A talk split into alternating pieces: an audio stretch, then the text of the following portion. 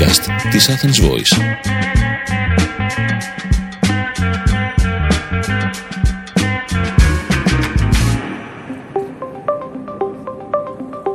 Οι Κυριακές του Κόσμου. Ένα podcast με διεθνείς ειδήσεις για θέματα που έπρεπε να προσέξουμε. Μία συζήτηση διάλογος για όσα ακούσαμε, διαβάσαμε, ερευνήσαμε και θέλουμε να μοιραστούμε μαζί σας. Είμαστε ο Νίκος Παναγιώτου ο Χρήστος Φραγκονικολόπουλος και μαζί σήμερα θα συζητήσουμε για τα 40 χρόνια στην Ευρώπη. Μια σχέση αγάπης μίσους. Χρήστο, 200 χρόνια ελληνικής επανάστασης, 40 χρόνια από την ένταξή μας στην Ευρωπαϊκή Ένωση.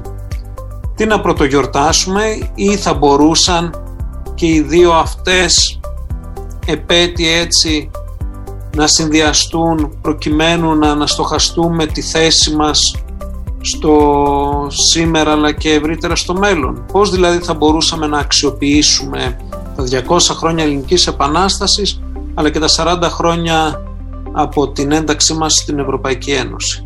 Γιατί εγώ θεωρώ πως μπορούμε ουσιαστικά και ίσως ε, η σύμπτωση αυτών των δύο επαιτίων αναδεικνύει και τις δυνατότητες και τα χαρακτηριστικά που έχει η ελληνική ταυτότητα δηλαδή που συνδυάζει μία σχέση με την Ευρώπη σε συνδυασμό με τον τρόπο με τον οποίο αντιλαμβανόμαστε την ανεξαρτησία μας αλλά ταυτόχρονα και το πώς και το τι πετύχαμε και το τι φτάσαμε.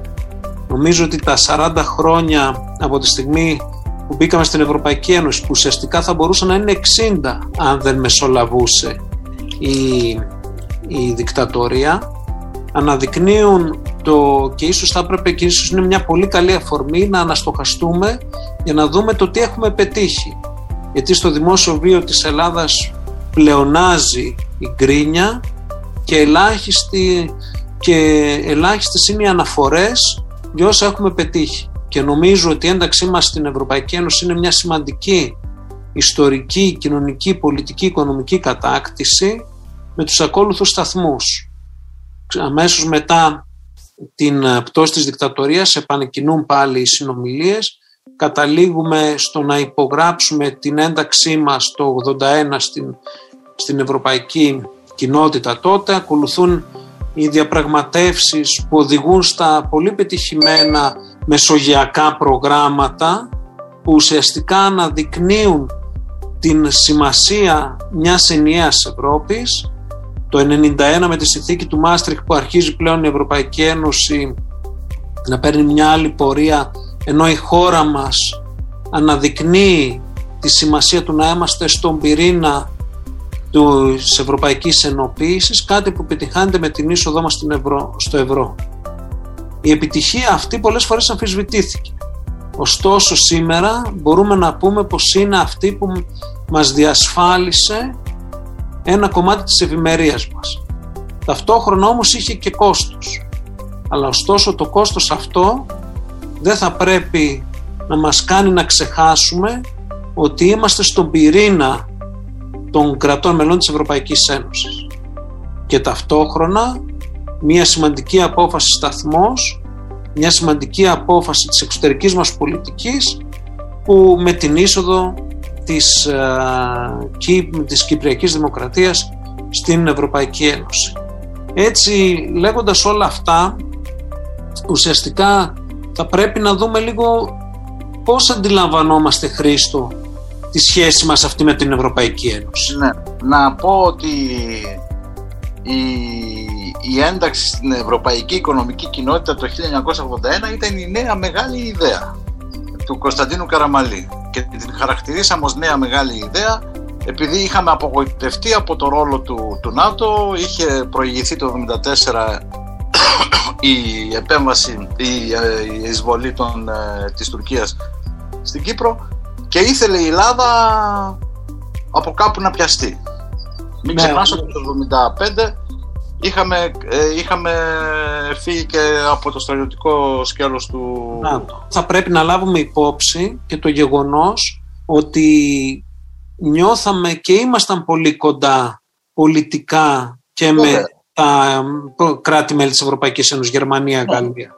πάντα ήμασταν Ευρώπη, είμαστε μια χώρα της Ευρώπης, το οποίο ακόμα και σήμερα δυνατούμε να καταλάβουμε και όταν θέλουμε να ταξιδέψουμε στη Γερμανία ή στην Ιταλία δεν λέμε ταξιδεύω στη Γερμανία ή στην Ιταλία, λέμε ότι πάμε Ευρώπη. Αλλά όπως και να έχει, η σχέση μας με την Ευρώπη και η θέση μας απέναντι στην Ευρώπη είναι πολύ σύνθεση και χαρακτηρίζεται από πολλά σκαμπανοανεβάσματα. Και αυτά έχουν να κάνουν με τις εσωτερικές πολιτικές εξελίξεις της χώρας, ε, τις στρατηγικές ή αν θέλεις τις αντιλήψεις που έχουν οι πολιτικοί μας ηγέτες ας πούμε απέναντι στην Ευρωπαϊκή Ένωση όπως επίσης ε, και οι τάσεις, οι μεταμορφώσεις που χαρακτηρίζουν την ε, ευρωπαϊκή πολιτική, την, την παγκόσμια πολιτική. Αν πάμε πίσω στη, στα μέσα της δεκαετίας του 70 μέχρι και το τέλος της δεκαετίας του 80 θα δούμε ότι η Ελλάδα καλλιέργησε το αφήγημα ότι είναι ένα θύμα της περιφέρειας. Ευτυχώς δεν κατάφερε αυτό το αφήγημα να, να κυριαρχήσει και τη δεκαετία του 80 σύμφωνα τότε με τα περισσότερα στοιχεία του Ευρωβαρόμετρου περίπου το 40% των Ελλήνων ε, ήταν υπέρ της ένταξης της χώρας στην Ευρωπαϊκή Οικονομική Κοινότητα μόνο με 20% να είναι εναντίον. Τώρα από το 1990 μέχρι και το 2010 ε, το αφήγημα άλλαξε εντελώς. Η Ελλάδα και οι Έλληνες λάτρεψαν, αγάπησαν, ερωτεύτηκαν την Ευρωπαϊκή Ένωση. Μάλιστα μην ξεχνάς ότι τη συνθήκη του Μάστρικ την υπέγραψαν οι 286 από τους 300 βουλευτές. Όχι μάλλον όχι την υπέγραψαν, την ψήφισαν. Και παρά εάν θέλεις την, ε, την αντίδραση που δημιουργήθηκε λόγω του Μακεδονικού στις αρχές της δεκαετίας. Αντίδραση η οποία έλαβε έντονα αντιδυτικά και αντιευρωπαϊκά χαρακτηριστικά. Παρόλα αυτά το 60% στα τέλη της δεκαετίας του 90 των Ελλήνων που ερωτήθηκαν από το Ευρωβαρόμετρο ήταν υπέρ της συμμετοχής μας στην Ευρωπαϊκή Ένωση. Να τονίσουμε εδώ, Χρήστο, γιατί είναι πολύ, ενδιαφέρον ε, η αναφορά, πολύ ενδιαφέρουσα η αναφορά σε ποσοστά. Ότι η αποδοχή και η υποστήριξη ευρωπαϊκής προς την Ευρωπαϊκή Ένωση και προς την Ευρωπαϊκή γενικότερα ιδέα συνέχισε να είναι υψηλή και κατά τη διάρκεια του μνημονίου. Ναι, θα έρθουμε σε αυτό, αλλά εάν πάμε στη δεκαετία του 80 θα μπορούσε να πει κανένας ή τη δεκαετία του 90 ότι αυτή η αποδοχή είχε περισσότερο να κάνει με την οικονομική ανάπτυξη που μας πρόσφερε η διαδικασία της ευρωπαϊκής ολοκλήρωσης την αυξημένη αν θέλεις ευμάρεια, τον καταναλωτισμό, τον αυξημένο καταναλωτισμό ε, που διευκολύνθηκαν αν θέλεις από, τη, από την συμμετοχή μας. Και είχε να κάνει, αυτό είναι μια άποψη που θέτω στο τραπέζι και δεν ξέρω αν θέλεις να μου την απαντήσεις, είχε να κάνει όμως λιγότερο με ζητήματα που αφορούσαν τη δημοκρατία, τον πλουραλισμό και τον ε, φιλελευθερισμό και δεν ξέρω αν συμμερίζεσαι αυτή την, την άποψη. Δεν τη συμμερίζουμε τόσο και θα πω το εξής. Θα ήθελα να σταθούμε στα μεσογειακά ολοκληρωμένα προγράμματα. Είναι η τότε ελληνική κυβέρνηση που βάζει το τραπέζι και προωθεί την ιδέα το ότι η ίδια η Ευρωπαϊκή Ένωση θα πρέπει να αντιμετωπίσει την ανισότητα μεταξύ των κρατών, μεταξύ βορείων και νοτίων. Είναι μια πολύ σημαντική πολιτική πρωτοβουλία την οποία την καταθέτει τότε ο Ανδρέας Παπανδρέου και υποστηρίζεται από Ισπανία, Ιταλία κλπ. Και οδηγεί στα μεσογειακά ολοκληρωμένα προγράμματα που στόχο είχαν μέσω ενισχυμένων χρηματοδοτήσεων να ισορροπήσουν την οικονομική κατά βάση ανισορροπία των κρατών μελών.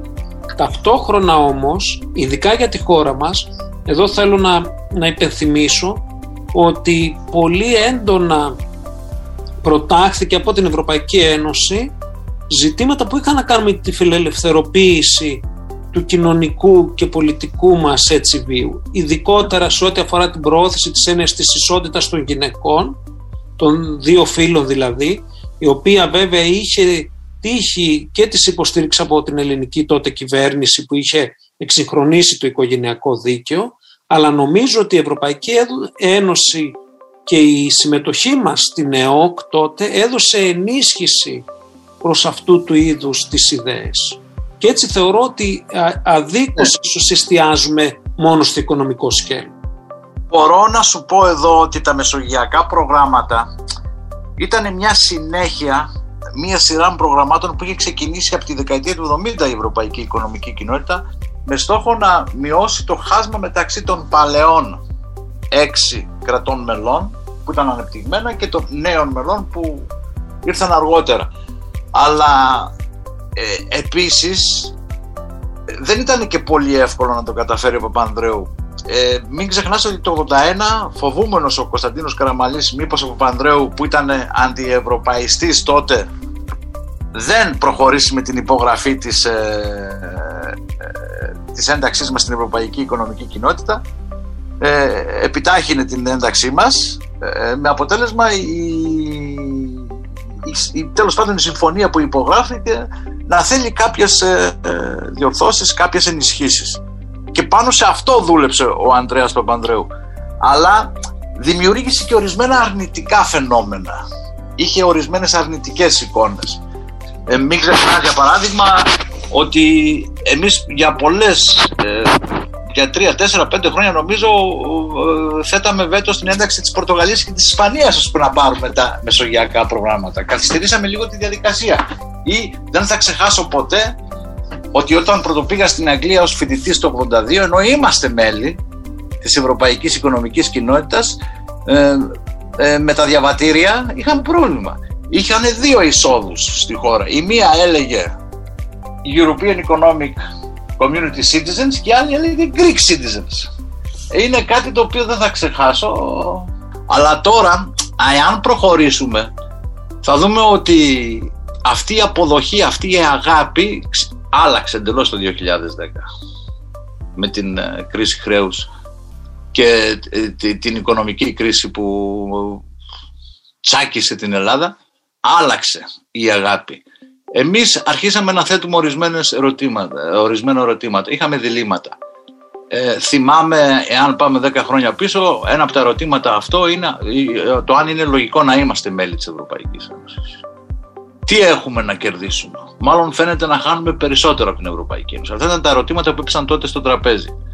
Ε, και στο κάτω-κάτω της γραφής, εντάξει, ωραία, καλά περάσαμε τη δεκαετία του 90 και την πρώτη δεκαετία του 21ου αιώνα, αλλά φαίνεται ότι έχουμε περισσότερα να χάσουμε τώρα με την οικονομική κρίση και με το αυστηρό πρόγραμμα λιτότητας και μήπως θα ήταν καλύτερα να φύγουμε.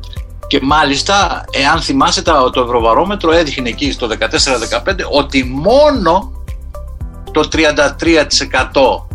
είχε θετική άποψη από τη συμμετοχή της χώρας μας στην Ευρωπαϊκή Ένωση και μάλιστα περίπου το ίδιο ποσοστό είχε την άποψη ότι ήταν αρνητική η, συμμετω... η, η, η συμμετοχή μας στην Ευρωπαϊκή Ένωση. Για αυτή την περίοδο τι έχεις να πεις έτσι μέχρι και το 15-16 γιατί μετά το 15-16 άρχισε να ανεβαίνει ξανά η αποδοχή η αγάπη μας, ο έρωτάς μας ας πούμε μπήκαμε σε μια φάση έξαψης, όπως λέει και το γνωστό όπως, λαϊκό. Όπως κάθε έρωτας έτσι και αυτός περνάει τη, ναι. τη Ναι. Έτσι λοιπόν ξεκινήσαμε από ένα φλογερό παθιασμένο έρωτα, ο οποίος συνεχίστηκε και ταρακουνήθηκε το, το 2010-2011 με τα μνημόνια, καθώς ε, νομίζω ότι θα πρέπει να δούμε την περίοδο αυτή σε δύο φάσεις. Το 2010 με το 2015-2016 που συνιστά μια φάση έτσι, ε, επίθεσης αρνητισμού έντονης εναντίον της Ευρωπαϊκής Ένωσης η οποία από το 16 και μετά όμως ισορροπεί καθώς γίνεται αντιληπτό ότι ο παράγοντας Ευρώπη είναι πολύ ήταν πολύ σημαντικός για να μπορέσει η χώρα να κρατηθεί οικονομικά και όχι μόνο. Μπορεί να κατηγορήθηκε πάρα πολύ η Ευρωπαϊκή Ένωση για πολλά από τα δεινά της περίοδου. Ωστόσο από το 16 και μετά η ελληνική κοινή γνώμη βλέπει πιο ισόρροπα το θέμα αυτό.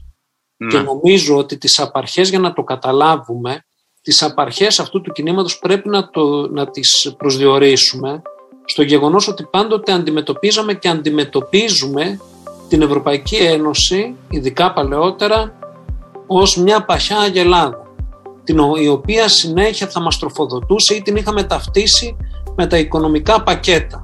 Χαρακτηριστική είναι η περίπτωση όπου τα ε, πακέτα προς την Ευρωπαϊκή, της Ευρωπαϊκής Ένωσης προς τα κράτη-μέλη τα βαφτίζαμε με ονόματα, πακέτο Ντελόρ και ούτω καθεξής ας πούμε. Έτσι λοιπόν εξαιτίας του γεγονότος ότι πάντοτε βλέπαμε την Ευρωπαϊκή Ένωση με όρους οικονομικούς σαν ένα ταμείο από το οποίο έτσι παίρνουμε επιδοτήσεις κλπ. κλπ.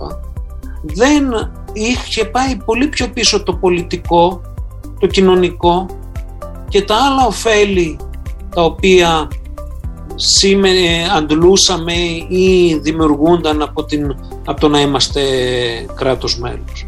Δηλαδή δεν συζητήθηκε ποτέ, είχε θεωρηθεί περίπου δεδομένο το γεγονός ότι μπορούμε ε, πολύ πιο εύκολα να πετάξουμε προς μια ευρωπαϊκή πρωτεύουσα από ότι το να πάμε ας πούμε στην Αθήνα. Αναφέρουμε είτε οικονομικούς είτε οτιδήποτε άλλο όρο. Αυτή δηλαδή η οικονομική ενδοχώρη δυνατότητα των Ελλήνων να πάνε να δουλέψουν, να ερευνήσουν, να μετακινηθούν δεν έγινε τόσο κατανοητή. Και επειδή και οι δύο είμαστε στο πανεπιστήμιο, νομίζω έχουμε δει πολλαπλά τα ωφέλη που, του προγράμματος Εράσμους, ειδικά στους νέους μας φοιτητές, που χάρη σε αυτό μπόρεσαν δηλαδή να δημιουργηθεί ένας ενιαίος χάρτης πανεπιστημίων και να ενδυναμωθούν εξίσου όλες οι χώρες. Έτσι ναι. λοιπόν εκεί αποδίδω το αρνητικό αυτό συνέστημα που χαρακτήριζε την αγά, τη σχέση αγάπη-μίσους. Μάλιστα. Πάνω, σε αυτό ήθελα να σε ρωτήσω, εσύ θεωρείς ότι αποκαταστάθηκε αυτή η σχέση. Ναι, ναι, ναι. μετά από το 17, επειδή τότε αν θυμάσαι παρατηρήθηκε μια σύγκληση μεταξύ των συμφερόντων και των προτεραιοτήτων που είχε τόσο η ελληνική κυβέρνηση, η Ευρωπαϊκή Επιτροπή και η Ευρωζώνη, δηλαδή επιτέλους να βγει η Ελλάδα από το μνημόνιο που βγήκε το 2088, να έχουμε μια καθαρή έξοδο από το τρίτο μνημόνιο. Ε, και επειδή το καταφέραμε η αποδοχή σύμφωνα πάλι με στοιχεία της διανόησης ή της, του Ευρωβαρόμετρου είναι, έφτασε περίπου στο 62% και μάλιστα ε, στα τέλη του, της προηγούμενης δεκαετίας περίπου το 84% των ερωτηθέντων ε, δήλωνε ότι η Ελλάδα σε 10 χρόνια από το 19-20 θα παραμείνει μέλος της, ε, της Ευρώπης και της Ευρωπαϊκής Ένωσης. Και τα στοιχεία δείχνουν επίσης και κάποιο αυτομαστίγωμα δηλαδή ε, εδώ αρχίζει και αλλάζει το αφήγημα ότι η κρίση η οικονομική, η κρίση χρέους έχει να κάνει με τις δικές μας ε, αδυναμίες με τη δική μας αναποτελεσματικότητα, τη διαφθορά αυτό το, το ποσοστό έφτασε στο 92,6 πολύ υψηλό όπως επίσης και ο εθισμός των Ελλήνων στη, στα δάνεια και τον καταναλωτισμό ένα ποσοστό που έφτασε το 77,1% αλλά θέλω να πω και αυτό είναι σημαντικό και πρέπει να το σκεφτούμε και με βάση όσα συμβαίνουν ε, σήμερα. Την ίδια στιγμή οι έρευνες αυτές δείχνουν ότι ένα πολύ μεγάλο ποσοστό, κοντά στο 80% ε, να δηλώνει ότι, περί, ότι τα μνημόνια κατέστρεψαν την Ελλάδα. Δεν βοήθησαν στην ανάπτυξή της. Ε, ένα 71% δηλώνει ότι μάλλον είχαμε να κάνουμε με ένα σχέδιο των Ευρωπαίων να εκμεταλλευτούν την Ελλάδα. Ε, Επίσης ανησυχητικό είναι και το φαινόμενο της ρωσοφιλίας. Από το 15 μέχρι και σήμερα βλέπουμε ότι περίπου 20 με 30% των ερωτηθέντων σε αυτές τις έρευνες λένε ότι ίσως τα συμφέροντα της χώρας μας, της Ελλάδος, να εξυπηρετούνται καλύτερα μέσα από μια συμμαχία με την Ρωσία. Δηλαδή μπήκαμε στην τρίτη δεκαετία του 21ου αιώνα με αντιφατικά συναισθήματα. Και μην ξεχνάμε ότι όλα αυτά συνδέονται βέβαια και με τις ανασφάλειες που δημιουργεί η παγκοσμιοποίηση, μην το ξεχνάς αυτό, στην κουλτούρα, στη γλώσσα, στην ορθοδοξία.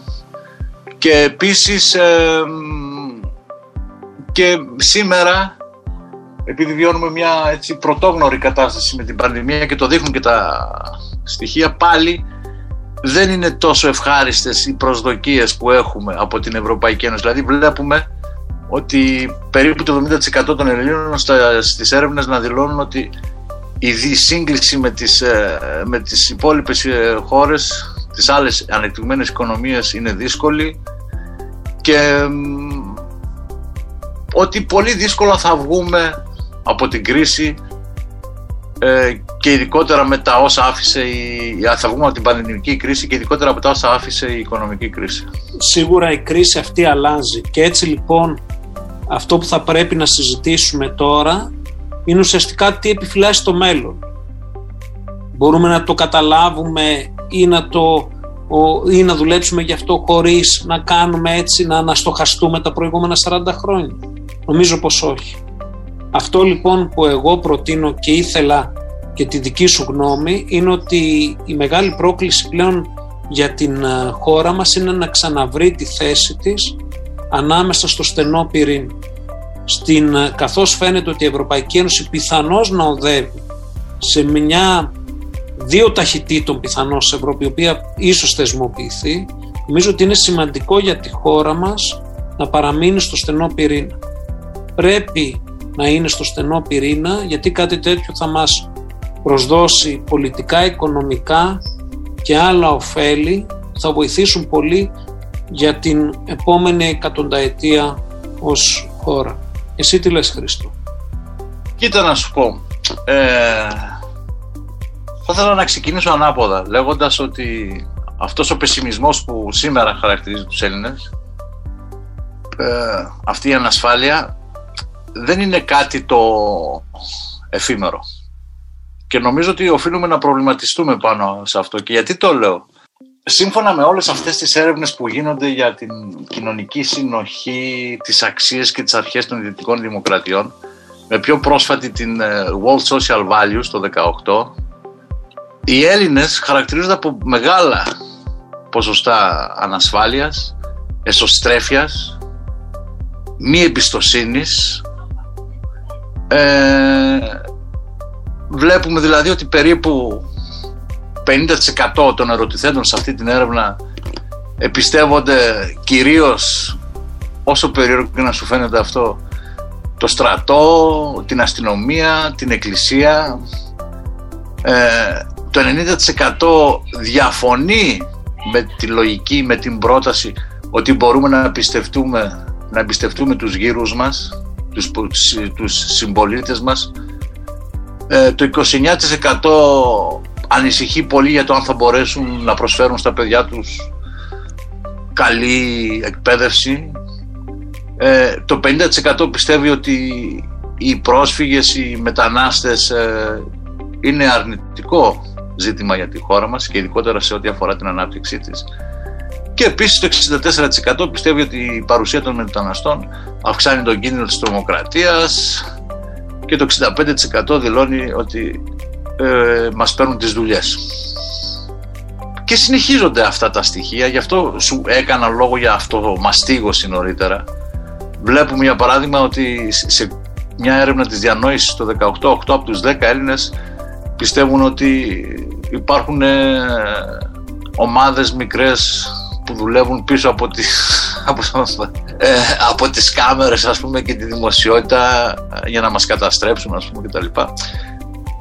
Μήπως όλο αυτό έχει να κάνει με τον πολιτισμό μας με αυτή την λογική που μας θέλει να είμαστε το underdog δηλαδή μια χώρα που ιστορικά είναι μεγάλη αλλά και άτυχη μήπως έχει να κάνει με τη λογική με τα επιχειρήματα που πολλές φορές βάζουμε στο τραπέζι του τύπου για ιστορικά δικαιώματα και όχι πολιτικά δικαιώματα ε, και επίσης και με το λογική το επιχείρημα που πάλι πολλές φορές βάζουμε στο τραπέζι για να, ότι είμαστε έναν άδελφο έθνος, ένα θύμα που πρέπει να παλέψει και να αγωνιστεί για τα ιστορικά του πώς το λένε δικαιώματα. Τελικά μάθαμε να κολυμπάμε ή όχι.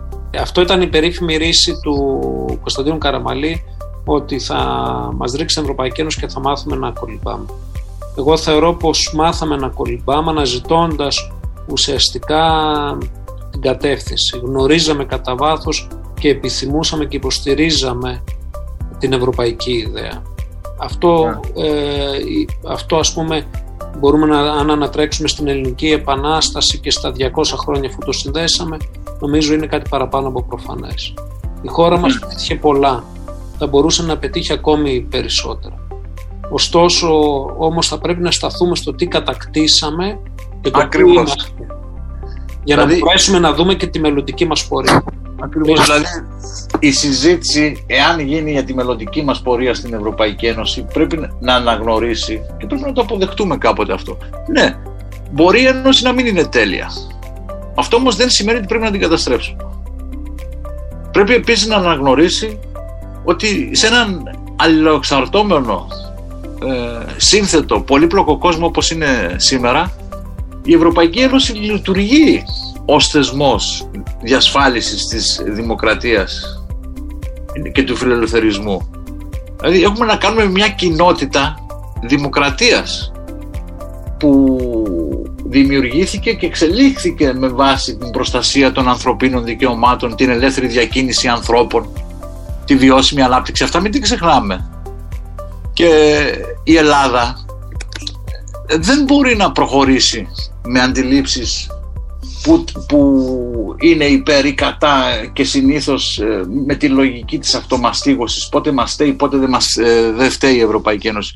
Πρέπει να αναγνωρίσουμε τη θέση μας μέσα στην Ευρω... ε, Ευρωπαϊκή Ένωση όπως και να αναγνωρίσουμε τι έχει κάνει η Ευρωπαϊκή Ένωση για μας. Και όπως εσύ πολύ σωστά είπες στην αρχή, ανήκουμε στον πυρήνα της Ευρωπαϊκής Ένωσης. Είμαστε μέλη της, Ευρωπαϊκής, της, Ευ, ε, της Ευρωζώνης, είμαστε μέλη μιας ε, σταθερής, πλούσιας περιοχής του, του, του κόσμου, έτσι.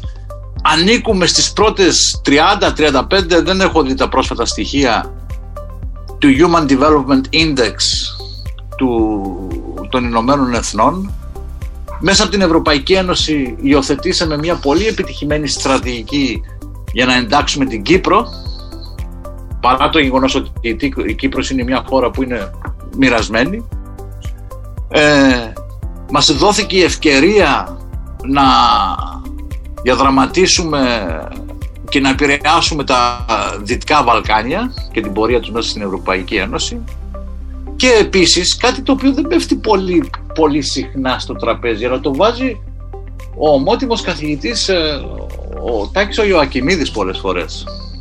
Και καλά κάνει ότι υπάρχει μέσα στις συνθήκες, στη συνθήκη της ε, σ- Λι- Λισαβόνης η ρήτρα που προβλέπει ότι ε- εάν μια χώρα της Ευρωπαϊκής Ένωσης αντιμετωπίσει επίθεση από άλλη χώρα ε, ε, εκτός Ευρωπαϊκής Ένωσης οι υπόλοιπες χώρες της Ευρωπαϊκής Ένωσης είναι υποχρεωμένες να έρθουν προς ε, συμπαράσταση, να τη βοηθήσουν. Άρα ε, ας αποφασίσουμε τέλος. Έτσι. Και εδώ ίσως εντάσσεται και το ερώτημά σου για τα 200 χρόνια. Πώς θα ε, επαναερμηνεύσουμε, αναστοχαστούμε ε, την ιστορία μας; Ε, πώς αυτή η ιστορία μας δημιουργεί αντιφάσεις οι οποίες ίσως σχετίζονται με τη φύση του πολιτικού μας συ- συστήματος που είναι πολύ πολιτικοποιημένο, πο, πολλωμένο.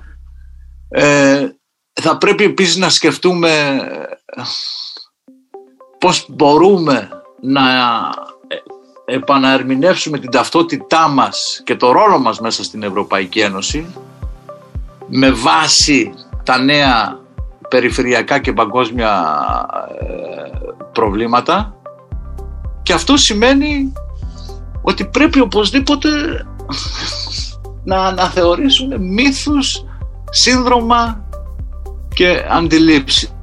Ε, δηλαδή να σκεφτούμε. Έτσι.